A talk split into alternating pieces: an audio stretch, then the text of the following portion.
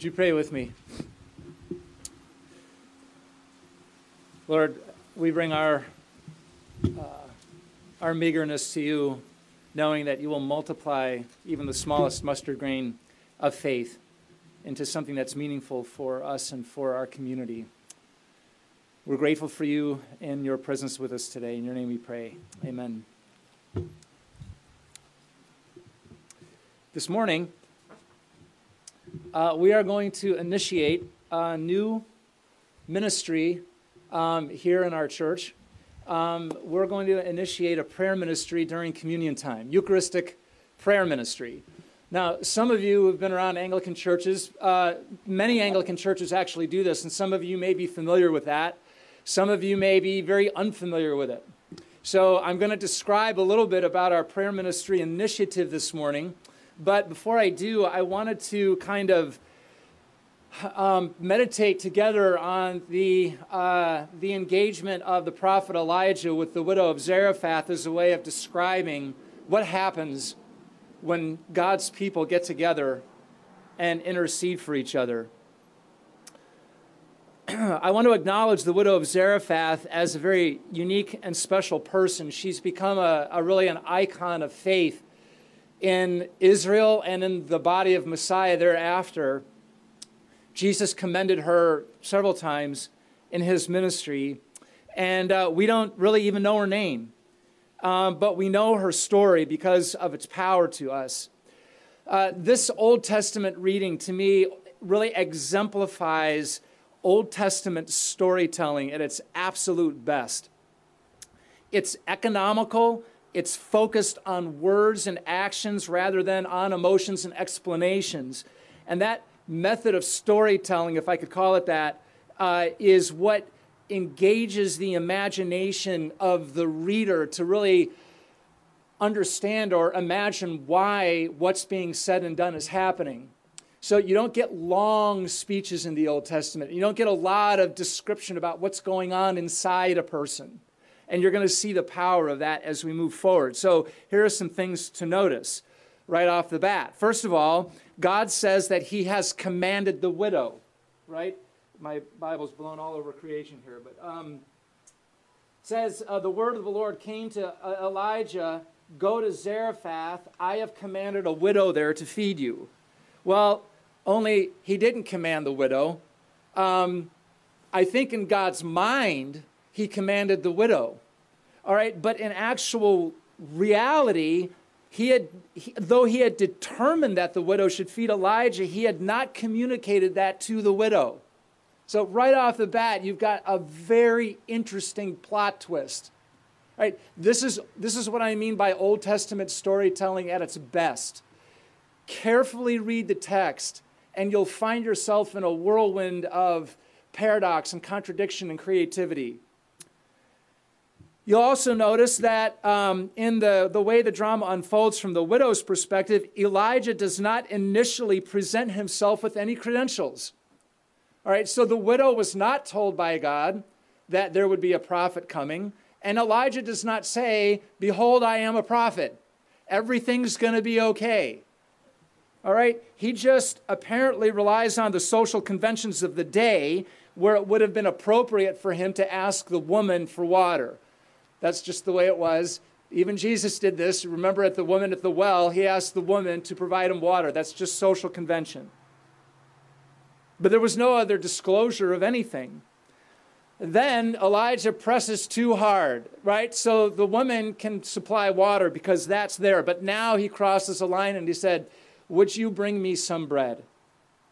Now, this causes a reaction from the woman but here we only begin to touch barely the emotions and the pathos lying beneath the surface. She said, Well, you know, it's funny you should mention that uh, because I was just about to go and make bread, but by the way, it, it will be my last meal, and then my son and I will go off in a corner and we'll die of starvation. Interestingly, God never told Elijah that the widow would be in this condition. I don't know if he knew that. God only told Elijah to go and ask this woman for bread. He did not say, oh, by the way, the woman will die of starvation thereafter.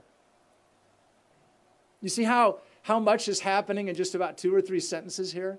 You see the drama and the internal pressure building in both Elijah and on the woman? And it's only now that the promise is disclosed by the familiar declaration we have in Scripture of do not fear, probably the hardest commandment for any of us to keep. Elijah presses forward with his request, but now in this kind of opening out of a poetic and beautiful word from God, he says, The jar of flour shall not be spent, the jug of, of oil will not be empty until the day that the Lord sends rain upon the face of the earth. Isn't that beautiful? But this is not by far the end of the story. The, the final test of faith emerges really for both Elijah and the widow in the second act there that we, re- we had Thomas read, um, which is the death of the widow's son. Uh, that caught both of them off guard. Uh, we don't have calm and cool Elijah here, if you recall in the reading. We'll come back to that. But there too, God intervenes miraculously to raise the boy in response to Elijah's prayer of intercession. And then, conclusion of that is that the woman says to Elijah, Now I know that you are a man of God. Okay, I didn't know that before because you never told me, and I wouldn't have known that. And she says, Now I know that the word of the Lord is in your, in your mouth is truth. So you can see we could spend a, a lot of time unpacking the, the, the, the, the incredible dynamics of, of human emotion and engagement with God going on here. There's so many things that we can learn from this story. First of all, one thing we can learn is that we engage God together. Neither Elijah nor the widow are complete in the will of God for each of them without interacting honestly and at the level of the whole being, emotions included. Now, the emotional impact and the emotional buildup of both Elijah and the woman unfold over time. It's just not all there all at the start. But by interacting together honestly and with vulnerability and with their full selves, God's will is done. Another thing we learn is that God's will is often discerned together. God's perspective is larger than either Elijah or the woman could have imagined, which is very powerful. So it's not that God slipped up and forgot to tell the woman something. When he said, I've commanded the woman, I think what is happening is we're seeing God's providence, which is sometimes hidden from us, but not to himself. He knew fully and completely what he was doing in the life of Elijah and this woman, and the power of what was done there has lasted even till today, 3,000 years later. His perspective of what's going on is so rich and so comprehensive. And it takes more than just ourselves individually to discern the Word of God at times. That's a together thing. We're not even told, really, at the beginning that God was even interested in the widow. It seems only as if he's interested in, in Elijah's hunger, not in poor widows. He said, Hey, Elijah, I've got a solution for you. You can see how the reason I'm, I'm emphasizing that is because at the very start, if you judged God just on verse 1 of the story, you could get a little cranky and say, This guy doesn't seem very uh, approachable.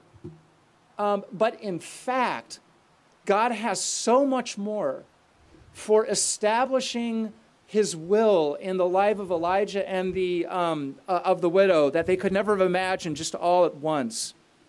That's something that's discerned in community. For Elijah, he kind of moves kind of smoothly through Act 1. He discloses the promise of God for this woman with regards to his hunger, and he everything works out just fine. But it all unravels pretty quickly in Act 2, and he's the one that comes to his knees in the death of the woman's son. And very interestingly, in this act of intercession, her cry becomes his own. Elijah is not a distant person in this story. the, the woman's cry is that, Have you come here to kill my son? That's what she cries out to Elijah.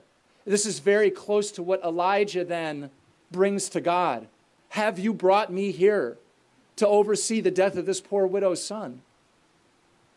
In other words, intercession does not become some kind of distant, smooth, organized, and controlled process for Elijah. Elijah too is crushed.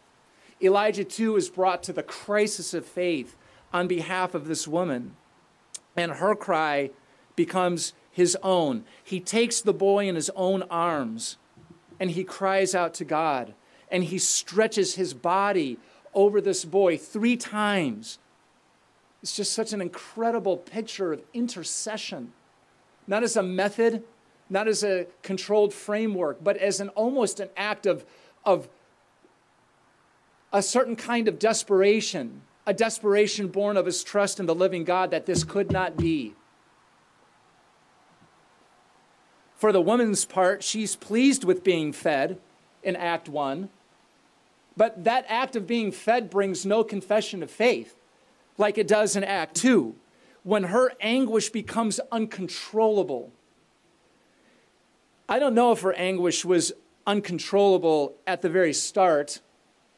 She's obviously in distress, uh, but she's still doing her work and she's somewhat dismissive of Elijah. Um, you'll notice uh, in the very start here, um, when Elijah comes to her and he asks for bread, she says, As the Lord your God lives, I have nothing baked. As the Lord your God lives. Now, why would she say that? The widow of Zarephath is not an Israelite. She's a Gentile woman in the north. And so when Elijah comes, she's respectful, okay, but distant. She, she's kind of saying, Look, I, I'm kind of irritated right now. I'm a little busy dying, you know, um, but uh, in, ref, in, in respect to your God, I'll see what happens next. All right? Um, that's not what happens by the very end. By the very end, the cresting of her anguish at the loss of her son, which is even more painful because it looked okay for a while. You know, at the beginning of the story, she and her son were both going to die. That was not surprising. What was surprising is that this man of God comes, lo and behold, they've got food. Looks like everything's going to be okay. Now the son dies makes no sense. I don't mean just sense intellectually, I mean existentially. It seems almost cruel. And that's exactly what she tells Elijah. Did you come here to just make it worse? You know, I, I, it was bad enough before you and God came in, you and your God came into my life. Now it's really bad. All right?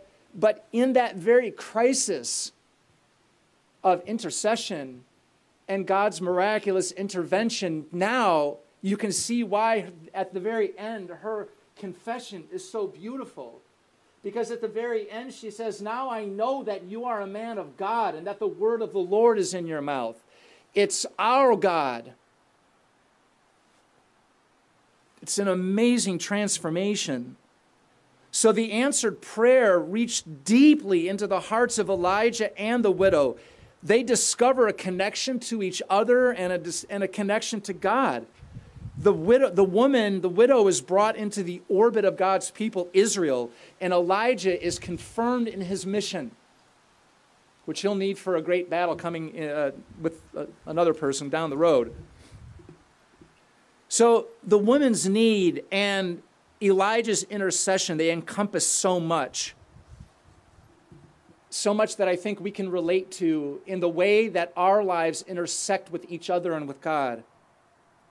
This story shows us and teaches us about the building pressure of real life challenges. We may not be exactly starving to the point of death like this woman and her son, but I know if we went around the, the frozen chosen crowd here, um, we would definitely have stories that are close to this. I just received word last week that a very close friend of mine at the age of 60 uh, has an incurable cancer. Um, it's no different. Um, I don't know what the word of promise is to him yet. I'm still working through that myself. But I know that every one of us here has a story just like that of the building pressure of being human and knowing that ultimately we also will all cross the River Jordan, if I could put it that way. We're dying. Uh, and yet, within that process, we know that the word of process is that we right now are born again to eternal life and we will rise again in a new world. And so, the collaboration with other people who speak that word of promise is essential for us. We need other people to speak the word of promise, even if they exacerbate us. You know, hey, Elijah, this is just not the time. Um, Elijah comes in with a word of promise, and it's a beautiful word. The, step, the steps of faith we take to those in need, um, I'm sorry, let me rephrase that. The steps that we take together as those of us who are in need and as those of us who serve others who are in need, we do this together. Together, we put our trust in God. All of us are people in need. All of us are people who are called to serve. The author of Hebrew, uh, no, it's Peter, says we're a kingdom of priests. We're all able to bear witness to the promise of God to each other, and we all need to hear it from each other. So, answering our prayer uh, is what we see God doing but he answers it in so much more than we could have imagined, as Paul says, always bringing us more fully in touch with who we are and who our people are and who he is and what he's doing. This is, the, is what's happening in the ministry of intercession and prayer. So it's good for us to have this story before us as we reflect together on prayer as a community especially in the way in which we do prayer ministry on Sunday mornings as a part of our Eucharistic celebration. Again, some of you may be very familiar with that in previous experiences in Anglican churches or other churches that do that, not just Anglican, and some of you may not. So, uh, logistically, what happens um, is that during the time of communion, when you come forward for Eucharist, there will be prayer ministers to the side who are available for you to go and share with them a celebration or a gratitude, or maybe you have a need yourself that you want to receive prayer, or maybe you have something that you're concerned about that you want to pray with somebody for. Um, all of that and more is what prayer ministry is about, and I'll, I'll, unpack some more of the details. But one of the reasons why we do this uh, in public during a worship service near the Eucharistic table is to collaborate together and normalize what it is like to be the body of Christ together where Christ is present. Now, of course, we know Christ is present wherever two or three are gathered in his name, so you can pray anywhere, at all times, and in all places. But especially here, when we're the gathered community around the very celebration of God's gift of his Son to us, prayer in that context can be very special and very meaningful. In the Eucharistic worship, we're, we're always reminded that God is always engaging with us. God is always engaging with us.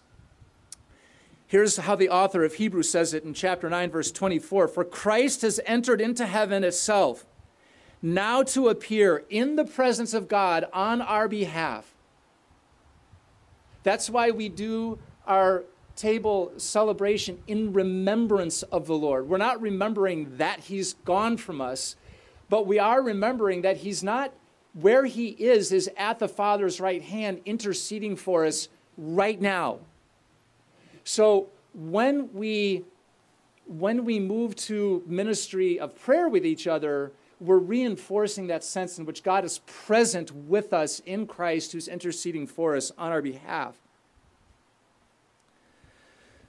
One of the things that's interesting about uh, this, this kind of theological truth that God is always engaging with us is that we don't always know it.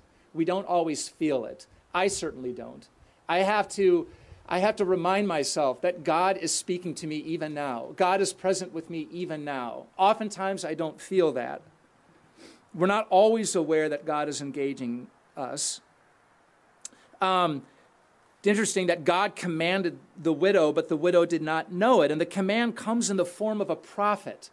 So God did disclose his will to the widow of Zarephath, but it came through the voice of another. Who she, she does not even know this person, nor does she expect him until the actual action occurs itself. And I think that's also another gift that we bring each other in the ministry of prayer, that we're acting also as an emissary, an ambassador. Uh, that's part of the ingredients of intercessory prayer and being a body of Christ together.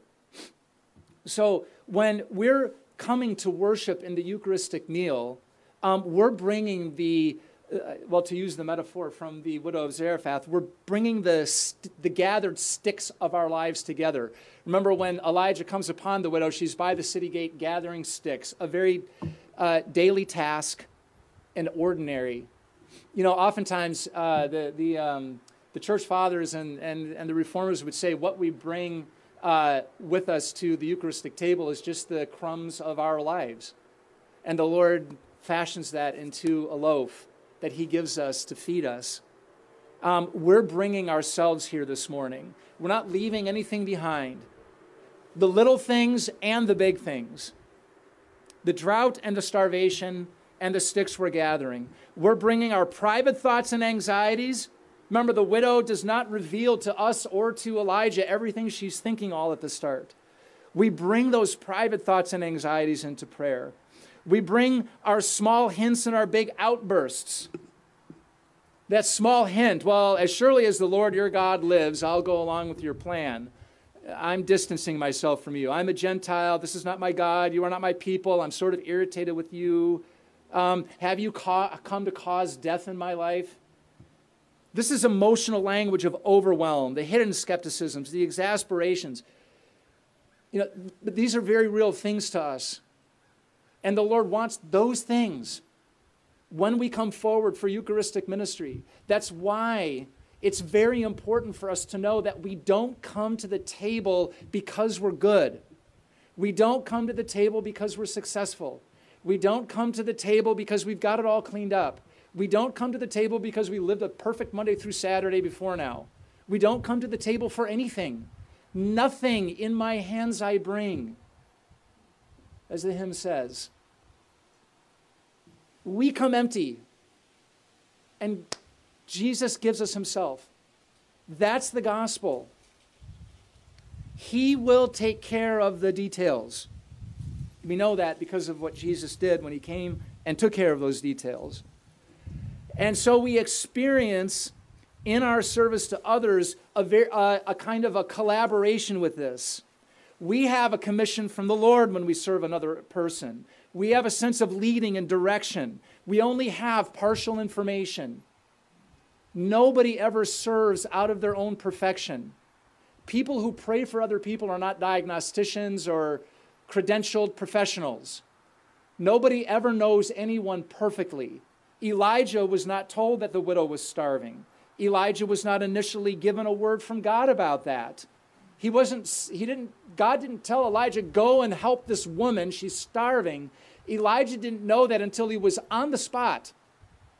But in that moment, God gave Elijah what he needed to share a beautiful word of promise about her life, raising both of their eyes to a horizon of God's provision that neither of them could have imagined at the beginning of the journey. They were amazed and part of the being amazed is that we're collaborating with the one who always has more than we could ask or imagine for every need. And in that sense, there's this collaboration between the one who, who is receiving prayer and the one who is giving prayer. Both of them are, in, in a certain sense, making decisions together. Both of them are expected to trust, are challenge to trust. Let me put it that way. Our challenge to take a step of faith. Both Elijah and the widow have to act in response to the word of God. And they act before the fulfillment is material. That's what it means to trust. You don't have all of the answer yet, but you're trusting that it will come. And that trust is your concrete expression of faith in the one who will answer. So, this is a great text for us reflecting on prayer as we gather together and are fed. We come with nothing, we're given everything. And that is what we're offering and what we're receiving. By going to God in prayer, we're reminding ourselves, just like the widow learned, that we belong to the God of Abraham, Isaac, and Jacob, and the Father of our Lord Jesus Christ. We have the privilege of children to approach our Father, to celebrate, to request, to intercede, to do it together. So, prayer ministry is an opportunity to be present with a brother or sister, to give thanks, to intercede, to confess, to speak a word of promise, to proclaim the gospel. And that ministry of presence helps remind us that we belong to God. It's tangible, it's physical, it's real when we're with a person that is serving us and joining us. I like to think of how Paul uh, puts the ministry of prayer this way in Romans chapter 8 God, who did not spare his own son, but gave him up for us all, gave us Jesus Christ, who is at the right hand of God interceding for us. Very similar to what we read in the letter to the Hebrews, that Jesus is always there making intercession for us. So, some practical details about prayer ministry I want to just kind of follow up with. Prayer ministers will be available discreetly near the table. And, that, and as I said, the proximity reminds us that Jesus, our Savior and friend, is with us. We've been fed the, the promise of the gospel, we've been fed the body and blood of Jesus, and now it's our privilege to enjoy his friendship in the very places in our lives that need uh, that presence to be felt. We like to be visible to each other. That visibility reminds us, and this is important, that mature communities model respectful compassion for weakness and vulnerability. This is a real missionary focal point for our culture. We do not do this well. Mature communities model respectful compassion for weakness and vulnerability. We don't shame, we don't wound, we don't amplify the pain, we don't accuse, we don't point the finger.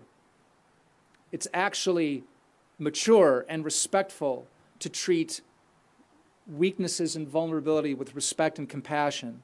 We all have weaknesses. We all have vulnerabilities we all have needs. And so we have to model what it looks like to humble ourselves and ask for prayer. And we have to model what it looks like to graciously receive each other when we express those needs. We want it to be normal to ask. We, we want it to be normal to give. That's what a mature body of Messiah exemplifies. And that's what we want to model. And that's why we do this together, even where we can see each other. I also, th- I also think it's important to experience the laying on of hands appropriately. This is very common and recommended in intercessory prayer that we lay hands on each other appropriately. This will never be done without permission and only above the shoulders. Some of you are very familiar with this, some of you are not. And it's okay to be on the fence about this. I remember the first time somebody laid hands on me in prayer. Um, I was in my 20s, and it was life changing. just to have that personal direction. I was in a church where they prayed for people with birthdays, and it had been my birthday. And so they set a chair in the middle, and uh, I sat in it, and the ministers gathered round, and the people prayed. They laid hands on me. They prayed for me. And it was amazing. I remember Father Steve sharing just a couple of weeks ago about the first time that hands were laid on you in prayer as an adult. It hadn't been our common heritage that that would have been done. Um, some of you are very familiar with that and are blessed by it, always with permission uh, and, uh, and always above the shoulders. Um, I promise you that we will not lay on top of you three times un unless you're dead, and then only with Steve's permission. So. Um, I also want to just say, in, in uh, kind of wrapping up here, there is no pressure to come forward for prayer, okay? Um, I want to say just very clearly, I will not be embarrassed, or nor will I be uncomfortable if no one comes forward for prayer this morning. All right? Uh, I won't feel disappointed that after this wonderful sermon, the response was nothing, right? That's okay too. Uh, truthfully, um, if we just stand here and look around as prayer ministers, that is not, please don't feel uncomfortable by that or disappointed. Really, just let this happen in the background. It's not meant to be a spotlight in that sense. The table is the spotlight. All right? Our common worship together in song is, is, is what we're meant to do to celebrate the fact that we've just been fed the gospel of Jesus Christ. Prayer is meant simply to complement that, and there's never any pressure, and if nobody comes forward today, that's okay. I do encourage you, though, to really think about the themes that we've discussed this morning about being vulnerable, about being giving, about learning how to be mature, about learning how to take steps of faith. Can, can you see why this is a process of maturity? Because nobody does any of this well, right? It can be messy all right? And by that, I don't mean to say that this is, we're not going to do it safely and with thoughtfulness. That's not what I'm saying. What I'm saying is the personal actions of confessing our needs and taking steps of faith and doing that in a community is something that we have to practice together. Um, and by the way, there are many other ways to ask for prayer in this church, not only through prayer teams, but uh, you can, I think on the back of the bulletin, there's a um, instructions on how to request prayer online, for example. You can certainly approach any, anyone in our church that you trust individually for prayer as well. If you have any questions, please don't hesitate to ask.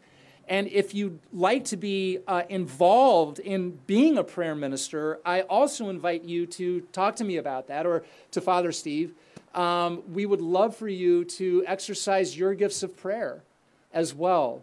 Um, We'll be blessed to have Jack and Kimberly uh, joining us on, the, on our prayer team this morning. Um, I will be available as well. Um, so what that will look like is we'll serve communion to, uh, to Jack and Kimberly, and they will stand off discreetly to the side here and be available so that as you come from the table, you're welcome to join them in prayer. Um, after I'm done serving, I will also uh, be available for prayer. Um, and that will be a normal routine as we go forward. Um, there's so much more that could be said uh, about this passage and about this topic, and I'm very excited to start this ministry with you. Um, it's going to be a little clunky because space and all kinds of things. But Steve, I was kind of, you know, getting a little uh, nervous about all that, and, and Father Steve said, "Look, there's never a bad time to start praying," and so here we go. Um, I look forward to being with you in prayer I will certainly be asking for prayer.